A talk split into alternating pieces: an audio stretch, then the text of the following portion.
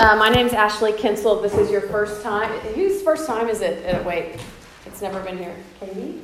Hi, yes. Oh, good. We're so glad to have you. Hi. Um, thank you for trusting us with your Wednesday morning. Um, I'm going to start off our year uh, sort of sharing where I've been with the Lord the last uh, couple of, or I'd say the last two weeks. Had a really interesting. Um, start to 2019, and I've kind of debated whether or not to share it, but I feel like it is prophetic for this year, although it was terrifying. Um, last week, I'm in the, the kitchen, and my, it's going to be my husband's birthday in a couple days, but all the kids, you know, our college and our high school, everyone was home, and so we thought we'll do it Tuesday. And so I'm in the kitchen. He wanted fried venison because that's what my husband likes for his birthday, fried venison. And so I've got the skillet going, and you know, we have a gas stove, and so the flame is coming up around the, the, the pan. And I've come home, I've changed, I've got my, my shirt untucked, and I have a tank top underneath. And so I'm sitting there, I'm talking to our high schooler. You know, I'd just seen his uh, grades after the semester, so we were kind of talking about that. And the other two are in the other room. And, and I'm like, I keep smelling this really weird smell. And I'm like, this is so weird. Like, what is it? And I kid you not, I look down and my entire shirt is in flames. Not even like, you know, like singeing. I mean, flames to my armpit. And all of a sudden, I just hear, don't run. And so I take my hands and I just start beating down the flame because it's now burning into my tank top underneath. Thank God I had a tank top on. So I am beating, I'm like, oh my gosh, I'm on fire. And I'm beating the uh, flames down, and then I get the flames down enough that I can run to the sink to get the, the, the sink, just the water and just douse the whole side of me. But you know, if you run with the flames, they just get bigger. And you know, at that point, Georgia comes around. She's like, "Mom, Mom, are you okay?" I'm like, "I, I do not know." And I mean, I just, I was like, shut everything down. Like, I need to go upstairs. I, I need to cry. I need to like take everything off. And praise God, I did not have a mark on me. Praise God. And so, do I think God caused me to be on fire? No. But do I think God uses all things for his good? Yes. So, I unpacked that with him, and I'm going to speak more about it in this talk. But um, it caught my attention about something because I thought, oh my gosh, I'm literally the burning bush. I, you know, I've always wanted to see the burning bush. I, I, didn't, I didn't want to be one. But then I thought, no, it's more like, you know, the guys that went into the fire, but they didn't get burned. And I feel like in 2019, there is going to be such a, a perishing of all the things that have held us back in the natural, in a, in a good way. Like, it's not going to be painful. You know, we always think, well, I'm going to go through the fire with God, and oh my gosh, it's got to be so painful, and oh my, God, I go through these big trials. But I feel like the Lord's saying in 2019, there's this favor that's going to come upon us as Christians that we are going to go through the fire, but it's not going to be painful. Yes, yes. It's not going to be painful. And so um, the word that the Lord really gave me for this year, it started off when I was, I happened to be watching Netflix. If you have college, high school kids, that's all they watch. I mean, I feel like I've, I have every episode of The Office and Friends in my mind because it was just constantly on in our house. And I'm like, y'all, please, like, this is driving me crazy. I'm so used to quiet or music or something. But they, you know, they've got friends going or The Office. And so one night, George and I were watching Netflix, and, and she just, we just happened to pick this one uh, comedic dialogue, and, and the title of it was Relatable.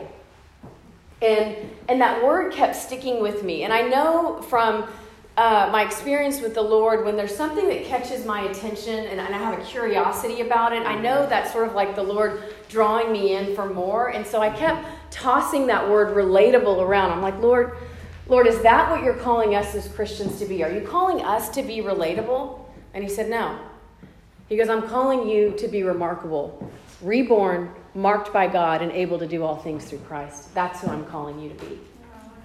He said, when you become relatable in a cultural sense, you begin to deflate your spirit to match and mirror the culture around you. And what happens is that produces this sort of internal suffering because the more I need to be valued, accepted, and recognized by the world around me, the more I will be filled with the dissatisfaction of the world around me. I'll, I'll, be, I'll be searching for satisfaction in the external and that can never be found. It says when he was saying, you know, the Bible describes uh, those that continue to search for satisfaction in the world as restless wanderers. And he says, when you are preoccupied with your works, your looks, your striving, your, um, your, your, your need to be relatable to the culture, to fit in around you, you become a restless wanderer. You will continue to look to be self justified versus spiritually satisfied. All of this is worthlessness towards the Lord. And worthlessness, valuing worthlessness, creates restlessness in us.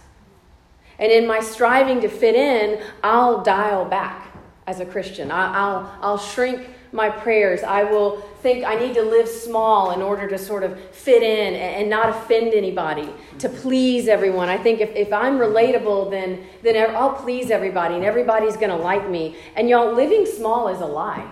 You're actually compromising with the darkness when you do that because you're shrinking back to fit into His mold, and you're not allowing the Lord to expand you and stretch you to accomplish all that He wants to do through you. God wants to give us something that doesn't pacify us, but possesses us. Yes. And that is Jesus. That is the Holy Spirit. The Holy Spirit wants to possess you so that you can live large, so that you can be remarkable, reborn, marked by God, and able to do all things through Christ. And we all will have to come to make a decision of what are we going to do with the great news of God in our life? What are we going to do with this? Are we going to live small and shrink back to fit in? Or are we going to mark the doorpost of our life with remarkable? Yes, Lord. I am reborn. I am marked by God. I am able to do all things through Christ. So I begin to unpack each one of these words that he gave me, reborn, because I think we hear that a lot, and it's sort of a cliche almost in our culture. You know, we hear people say, Well, I'm reborn, but we don't see the fruit. You know, and, and so we, we tend to shrink back because it sounds trendy or Christian easy or whatever you want to call it. And, and being reborn is the understanding and the desire to know that I of my own self can do nothing. That is at the heart of being reborn. It's a place of dying to self it's death to striving, death to perfectionism, death to fear, death to all that I worked myself into becoming, and allowing the great Creator to create me, to shape me, to give life to me. It will be that place where pride rears its ugly head and shrieks at the thought of having to concede territory. Because pride says it's up to me. I make the rules. Pride says I'm my own little God. Pride says, Did God really say that? Does that sound familiar in Genesis when the enemy comes in and say, Well, did God really say that? That's where that's how pride gets birthed in us. Pride casts doubt on the great miracle of being born again because the we are born again because of the complete work of the cross. And what pride does is it blinds us from understanding, accepting, and celebrating the complete work of the cross. But being reborn sounds like this I won't enter this situation the way I used to with my old pals worry, anxiety, or manipulation. Being reborn says I will no longer say words that don't bring life because that's not who I am. Being reborn says I will not demean my spirit by taking pop shots at myself because what Christ did for me is enough. You know that when we continue to have that dialogue and we devalue who we are, we are basically saying, Jesus, what you did was maybe enough for everybody else, but it's not enough for me. That's right. That's good. And we don't realize that every time I I demean myself, I degrade myself, I say, God, I'm so stupid, God, I I'm never going to get it right, I'm never going to measure up. Whatever it is, the more I do it, the more I am casting doubt and I'm discarding the complete work of the Christ. And I'm saying, you know what, Jesus, that may have been good enough for everybody, but it wasn't good enough for me. And I don't want to face him one day and say, I didn't think what you did was, was, was good enough for me. You know, we're always going to live, y'all, with this, um, this earthly dialogue that goes on in one part of our life. We're always going to have those voices that, that want to pull us into the not good enough, never measure up, um, this situation looks bad. We're going to have that earthly dialogue. Just because it, it's popping into your mind doesn't mean it's who you are. Because then you get to stop and choose and say, okay, wait a second, God, what are you saying? What are you saying? Being reborn says, I will not organize my life around controlling others because I know who is in control. Being reborn says, I will no longer pick up old habits that bring false comfort because I know the one who comforts all. See, that is the, is the mind of Christ that we're, that, that we're putting on in our rebirth. I will, I will not look for defects in others to make myself look good. I will call out the treasure in others even when they can't see it yet. That's what being reborn looks like. I will walk in the revelation of blessing and leave behind whining and complaining. I will open my eyes and behold his wonders. This is the sound of rebirth. The reborn refuse to live small. The reborn refuse to fall asleep to complaining and whining and grumbling. The reborn refuse to shrink prayers to fit the status quo because we know we are marked by God and we are sealed by the Holy Spirit as Christ's own forever. That's what reborn looks like. It's not simply a cliche, it's not simply a statement, it is a lifestyle. And being marked by God, the Lord was, yesterday I was, happened to be driving and I was thinking, asking him about more of that, and he said, Being marked by God is being willing to be a mark of God on this earth. Are you willing to be a mark of God on this earth? Are you willing to have your footprints that you leave, your, that, that word we use now, your carbon print, be that of Jesus Christ? In 2 Corinthians 2.15, it talks about the, the fragrance. I do believe that being marked by God, we, we simply carry a fragrance. And it says in 2 Corinthians 2:15, I'm reading out of a Passion translation by the way, we have become the unmistakable aroma of the victory of the anointed one to God, a perfume of life to those being saved and the odor of death to those who are perishing. I am convinced that those who are marked by God, and, and when I say that, that is the great circumcision of our heart when we rend our heart for the Lord to pour into, we carry a fragrance in the spirit world that we don't even understand or fully understand at this moment. Um, on a side note, when, when people talk about the darkness or the demonic, that all that is, it's like bad BO. You know, people get afraid of the demonic or the darkness, and it's just bad BO. It has no substance which means when I walk into the room and I'm carrying the fragrance of Christ, that smell is going to go. It's like when my son comes home and he has BO, I'm not like, oh my God, I'm so afraid of you. I go, go take a shower. go take a shower. You know, it's a cleansing. So, as Christians, when we walk into a place that feels dark or oppressive, or we encounter someone who's battling darkness or anger or whatever it is, the cleansing of the blood of Jesus Christ is what brings the light and settles everything. Do y'all remember if you were here back in the fall? And I, I think I opened us up with this dream that I had where um, I kept walking around this house where the darkness was trying to take territory. And when I was walking around in my dream, I kept saying, The blood of Jesus covers this house. The blood of Jesus covers this house. And I just want to remind you right now, on a side note, the power of the blood of Jesus Christ.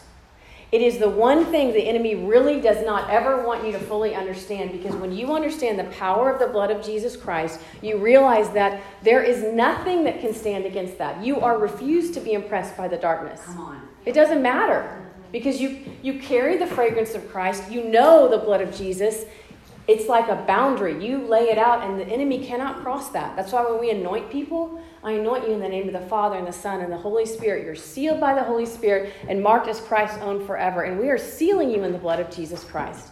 It is a great mystery to us all. It's not something we are fully ever going to understand in our natural form, but it is the power and authority that we are to carry. It is the willing heart. It is the willing heart that is, that is marked by God. And it's the willing heart that is willing to risk for God. I woke up yesterday morning and I just heard the word risk, risk over me. It was like it was in me and I could hear it over me. And then I realized the Lord was tying it all together. And He says, What are you willing to risk to be touched by God? What are you willing to risk to be touched by God? Y'all, we can read stories all day long about the great men and women of God in, in the Bible and even in modern day or a century ago and what we sometimes don't always understand is in their quiet, dark times, they are sitting there having to risk something to be touched by God. It wasn't like they were just touched by God because one day, you know, God just decided, well, I'm going to, you know, have favor in their life. They had to plow the unbroken ground.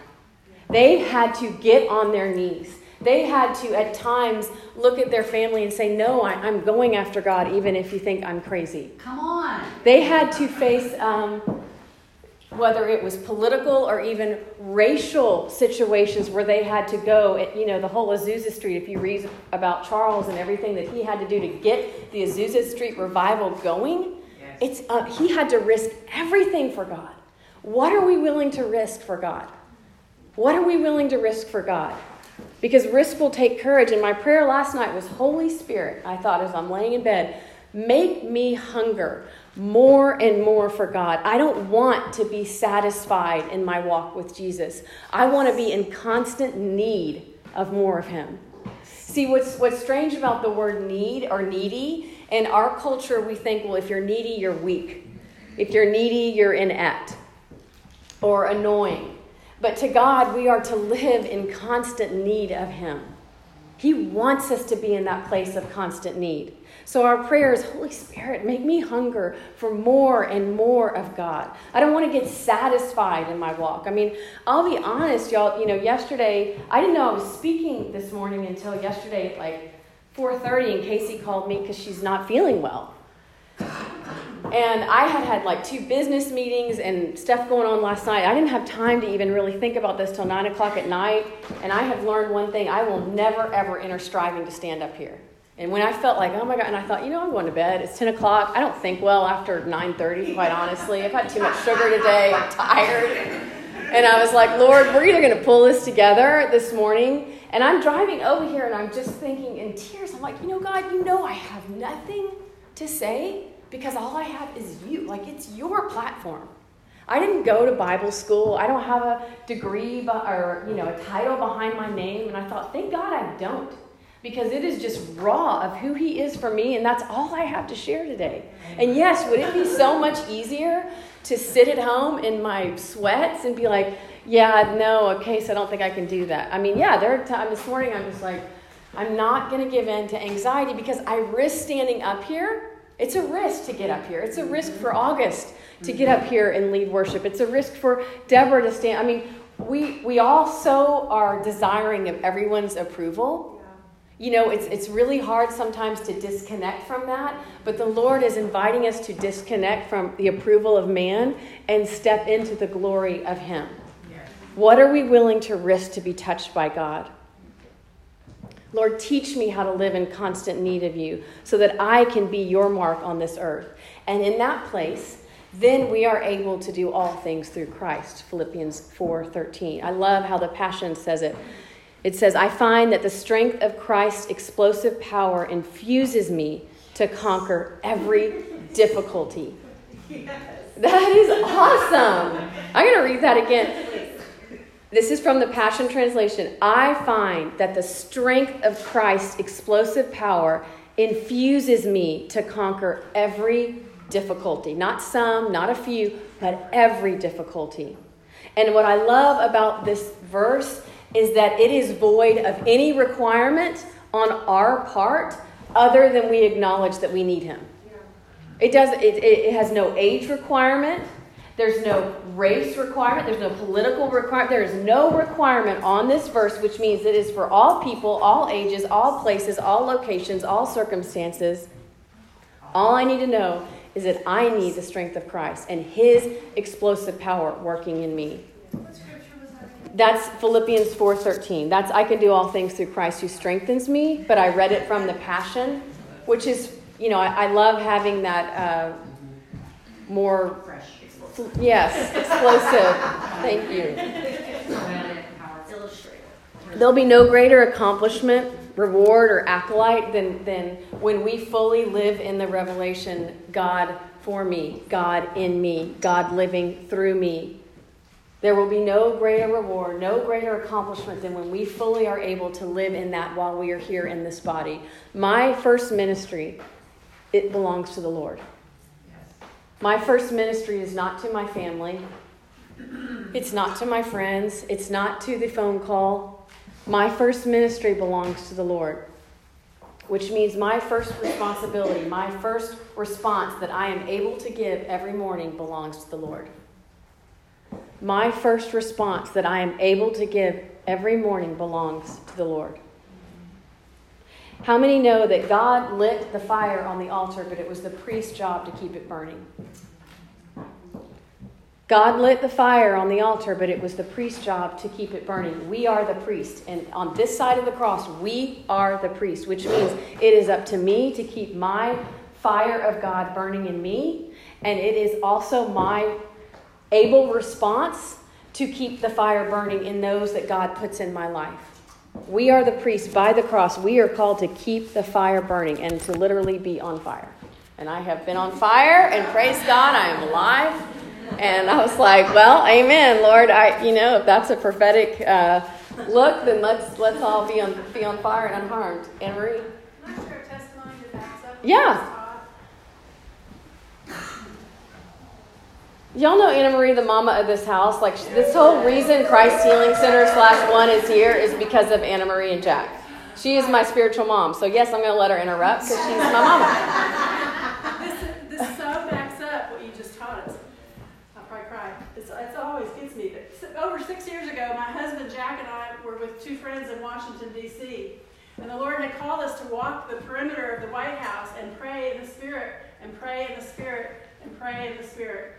Well, as we got around to the front of the White House, there was a Muslim man standing with a long scroll unrolled, and he was shouting at the top of his lungs to Allah.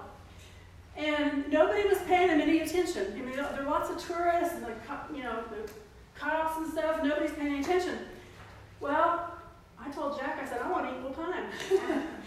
so we went up to the, where the man was, and at the top of our voices, every bit, probably louder than he was, we began to pray in the Spirit and shout out to our God. And it was just on and on, and everybody moved. Oh, wow. I mean, all the tourists wow. did this, and the cops put their hands on their guns and started approaching us. And I, I chickened out, and I said, I'm, I'm out of here. Yeah. and the cops came and talked to my friends and Jack. But this is what really I wanted to share. As I was walking away, there were two young men in their 20s carrying big TV cameras on their shoulders, walking towards us. And one of, they walked up to me and they said, You're Christian. And I said, Yes, how do you know? He said, Before, and y'all listen to this, before we heard the sound of your words, we felt the power of them. Oh, amen. wow. Before they heard the sound, they felt the power. Yes. It still rocks me to this day. That is amazing. You know, we live in this power, and you know, it's like you get you get used to it. You don't even you don't even recognize you're carrying it. But those two guys, they, they were from they were from Pakistan. They were they were used to living in this all that oh, war constantly, yeah. and they knew by the feeling of the power of the sound of our words that we were Christians. Amen. so y'all don't discount what you carry, because when you go out in, in faith and in Goshen, man, I'll tell you what, you change the world. Amen. Awesome. That's so good. That is so awesome. Wow. That's incredible.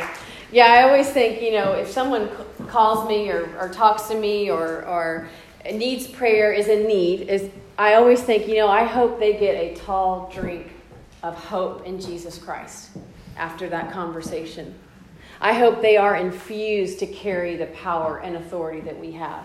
I hope I don't just leave someone with um, uh, a simple sympathy because Jesus was not sympathetic. I mean, he was compassionate, but he was not sympathetic. He didn't meet people in pity. He met them in power and authority. In Colossians 3:23 it says whatever you do work at it with all your heart as working for the Lord because Christ is going to make you able and strong. See, my first obligation and allegiance is to Jesus the moment I open my eyes, and then at that posture flows my earthly responsibilities, the responses that I'm able to give here on earth. I was reading in Hebrews 2 7 out of the Mirror. This is a different translation, and I loved um, exactly what he said. It's going to tie in so well with what Anna Marie just shared. God has made man all but equal to himself. He crowned man with his own glory and dignity and appointed him in a position of authority over all the works of God's hands.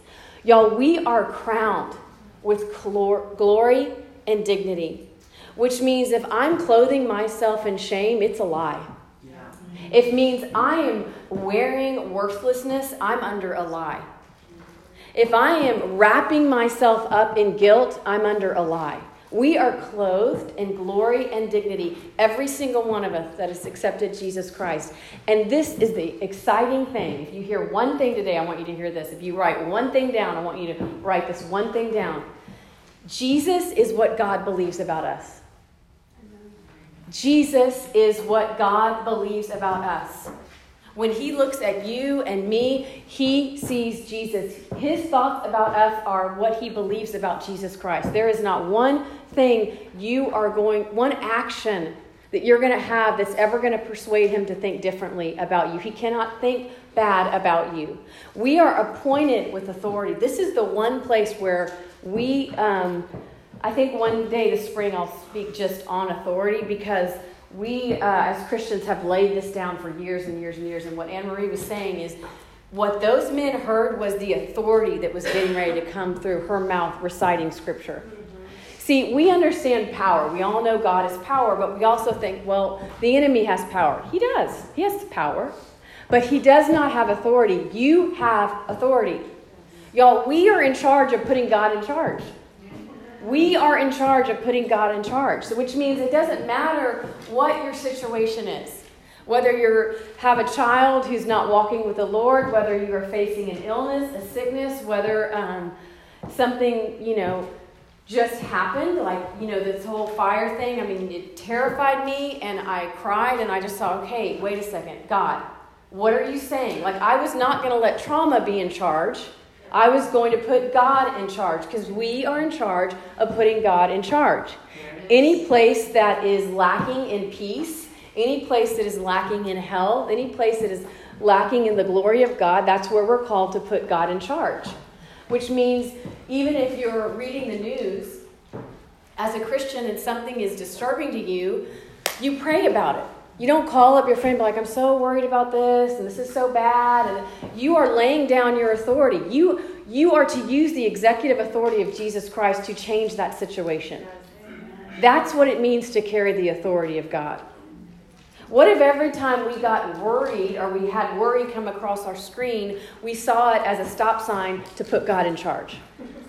What if every time fear came across my screen, I saw it as a flashing light? Oh, God needs to be in charge here.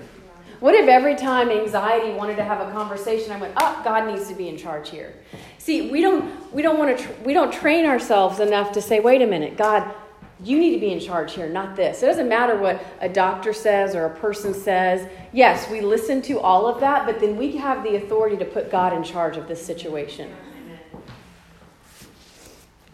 in Psalm 95, I, I happened to come across this psalm last week as I was sort of unpacking all of this, and, and I'm going to read it out of the, the Passion Translation. And if you want to pull it up on your phone, I'd love for you to do that. I'm going to go through it a little bit because it's sort of the second half of this. I want to I want to bolster everything I've said with Psalm 95 because once the Lord led me there, I went, oh wow, okay, this all comes together so well. I'm going to read through it, and um, then I want to unpack it a little bit with y'all. It, it says, Psalm 95, Come on, everyone, let's sing for joy to the Lord.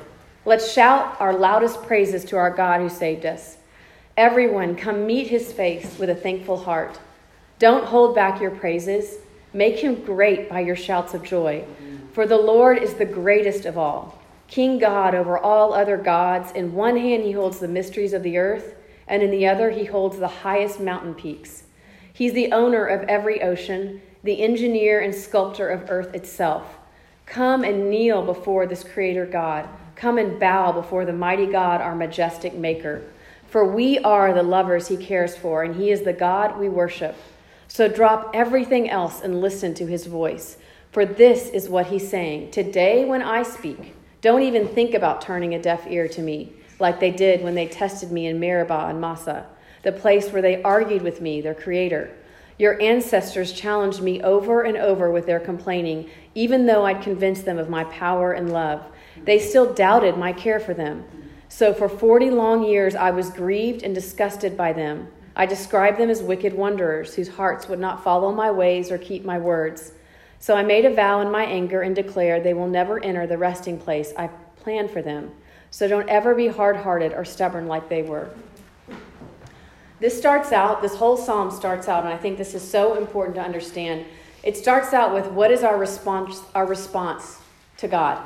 We are to sing joy to the Lord, shout praises, come meet his face with a thankful heart and our praises.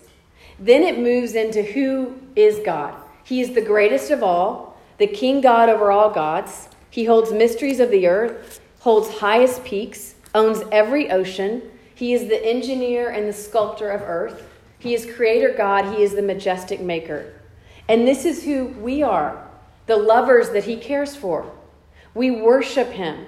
We drop everything and listen to his voice. We are not to be hard hearted or stubborn. See, there was a warning in this psalm from God. This was the one thing that kept them from being remarkable. Two, there were two things in here. God says they doubted me. This is unbelief. They doubted me. When we doubt God, it grieves him. It makes us restless wanderers because we're so preoccupied with satisfying ourselves. It distracts us from following his ways and it blinds us to his word when we doubt God. I remember in 2017, it was a really challenging year, and I remember the Lord just gave me this one strategy, and, and it was when I didn't have faith for things, there were a lot of things that year have, I felt like I didn't have faith for. I would begin to declare, God, I have faith in your faith for this. Mm-hmm. God, I have faith in your faith for this. See, I was refused to move into a place of unbelief because that unbelief will lead me to being to complaining. And when you complain, it's a circular thinking that is called toiling in the Bible. When it says they toiled, they complained, they whined, they grumbled. That is the opposite of having a thankful heart. We are it positions us for unbelief when I am constantly complaining because all I'm doing is meditating on the problem. I would rather exaggerate God's goodness than, than fall into unbelief because I don't think we could ever exaggerate how good God is. I would rather be presumptuous of how great God is than think He can't do it. It's really fascinating to me. The one question I get the most, especially when it's uh, physical healing, is why, well, isn't that, aren't you giving them false hope? Like, what if God doesn't heal them? One, there's nothing in the Bible that God says that is false. Two, everything in the Bible God says is for us. He is for us which means it would be contrary to my divine nature in the way that He created me to believe that He wouldn't want to heal anyone. Jesus healed every single person that He saw, and Jesus is perfect theology. So I never go there. God will heal. When, how, I don't know. But I refuse to step into unbelief. And it is not false hope when you hand someone Jesus Christ. Jesus always moves. I've never not seen Jesus move. I've never not seen Jesus move. One of the things God said at the very end, and I think this is, is um, to me one of the most important uh, understandings or revelations we can have, is He said, They never entered my rest. Mm-hmm. And the understanding of God's rest, really in my own life, has become very much a secret weapon. Entering the rest of God is a place where you enjoy God and you allow God to enjoy you. Rest does not mean that I sit there and I'm like, whoo, all right, wow, okay, this is, I'm just going to rest. That's not what God did on the day that He rested. He enjoyed, He celebrated His creation. So when God says to enter my rest, that entering His rest is this place of enjoyment where I am enjoying God and I'm allowing God to enjoy me, and I am celebrating the complete work of Jesus Christ. I'm celebrating that complete work of Jesus Christ, knowing God left nothing undone, that all is working together for His good. It is, it's, it's that place of yielding to the success of the cross. That's what entering his rest is. In Hebrews 3:18 in the Mirror translation it says God's invitation does not exclude anyone from possessing his rest, but their unbelief does. When we doubt God, we are not able to enter his rest, which means we always move from a place of rushing and striving, which means um, it's, it's hard. It's hard to move from that, uh, that position when we're feeling anxious and unbelieving about God. We never have that full confidence that the gospel promises. And we wonder, well, why does everyone else have it, but I don't? I would say just check check if there's any unbelief about God. In Hebrews 3:19 he goes on to say, "The point is this, even though they, the Israelites, lived by supernatural means in the wilderness for 40 years, they failed to grasp what God had in mind for them. Their own unbelief disqualified them." See, it had nothing to do with whether or not they were worthy or not. It was their own unbelief that disqualified them. We're always ready to blame someone else or God or something else because we're not getting our way. You know, we've all grown up in that culture of have it your way. And that is not how um, God's order, God's kingdom works. He is the God of all, and it will be His way. And we can step into His rest and enjoy Him and His way and allow Him to enjoy us. How, I mean, think about that. How often do you allow God to enjoy you? Mm-hmm. It's a very different posture than coming to God because I have a prayer list and I have a request and I have a need and I'm, I'm in pain. How often are we allowing God to enjoy us just simply by being together, by worshiping and, and, and speaking and allowing His sweetness to, to fall upon us? On Monday, I was here, we do a little. Uh, business or corporate type thing at one. And, and so one of the things Casey was like, everybody to see what God is speaking to you right now. And the Lord said, You know, actually, I just want to release my sweetness. And at first, I kind of thought, Okay, I mean, that's okay. But, you know, to me, I'm, I've always been like the take charge, the fire, the anointing, the power. And I'm like, Sweetness.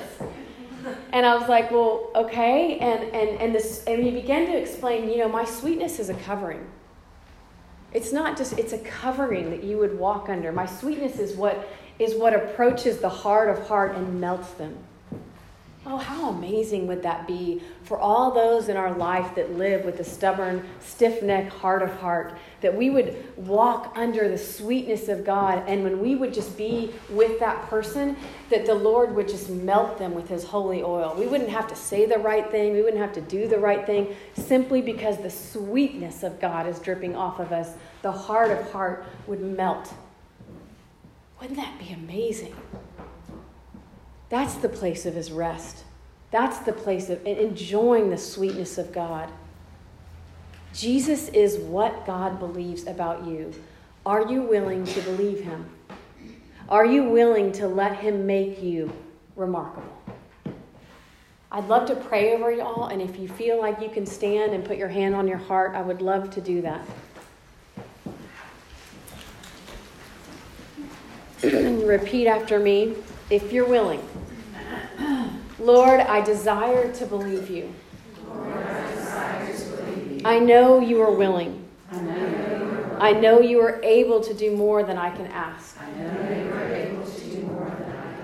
I believe you. I believe you want greatness for me. I believe you want full health for me. I believe you want full health for me. I believe you want your glory to fall upon me. Lord, help me push past, me push past any, unbelief, any unbelief trying to take territory in my life. In my life. In Jesus' name, amen. In Jesus name, amen. So, Father, right now in the name of Jesus, I just release your sweetness in this room, Father God, that every single woman in here would leave here with such a sweet aroma of Jesus Christ. I thank you, Father God, that in your gentleness and in your tenderness right now, you are equipping these women to walk through the fire and not get burned. I thank you for the supernatural covering each and every one of them and their families. I thank you that whatever they're receiving today, Lord, you're just extending it to their families and to their loved ones. In fact, every single loved one or family member on your heart right now, the Lord is saying they are in here too. They are receiving this too. And I just thank you, Father God, that they walk with such holy boldness, with such glory and such dignity. And I thank you, Father God, that you are equipping them to hold up the integrity of your word. That they will not be moved by discord, they will not be impressed by darkness. I thank you that wherever they go, you are giving them territory. In Jesus' name, amen. If anybody wants prayer, we've got a prayer team up here if you would like more prayer. Other than that, we will see you next week. Thanks so much for coming and bless you.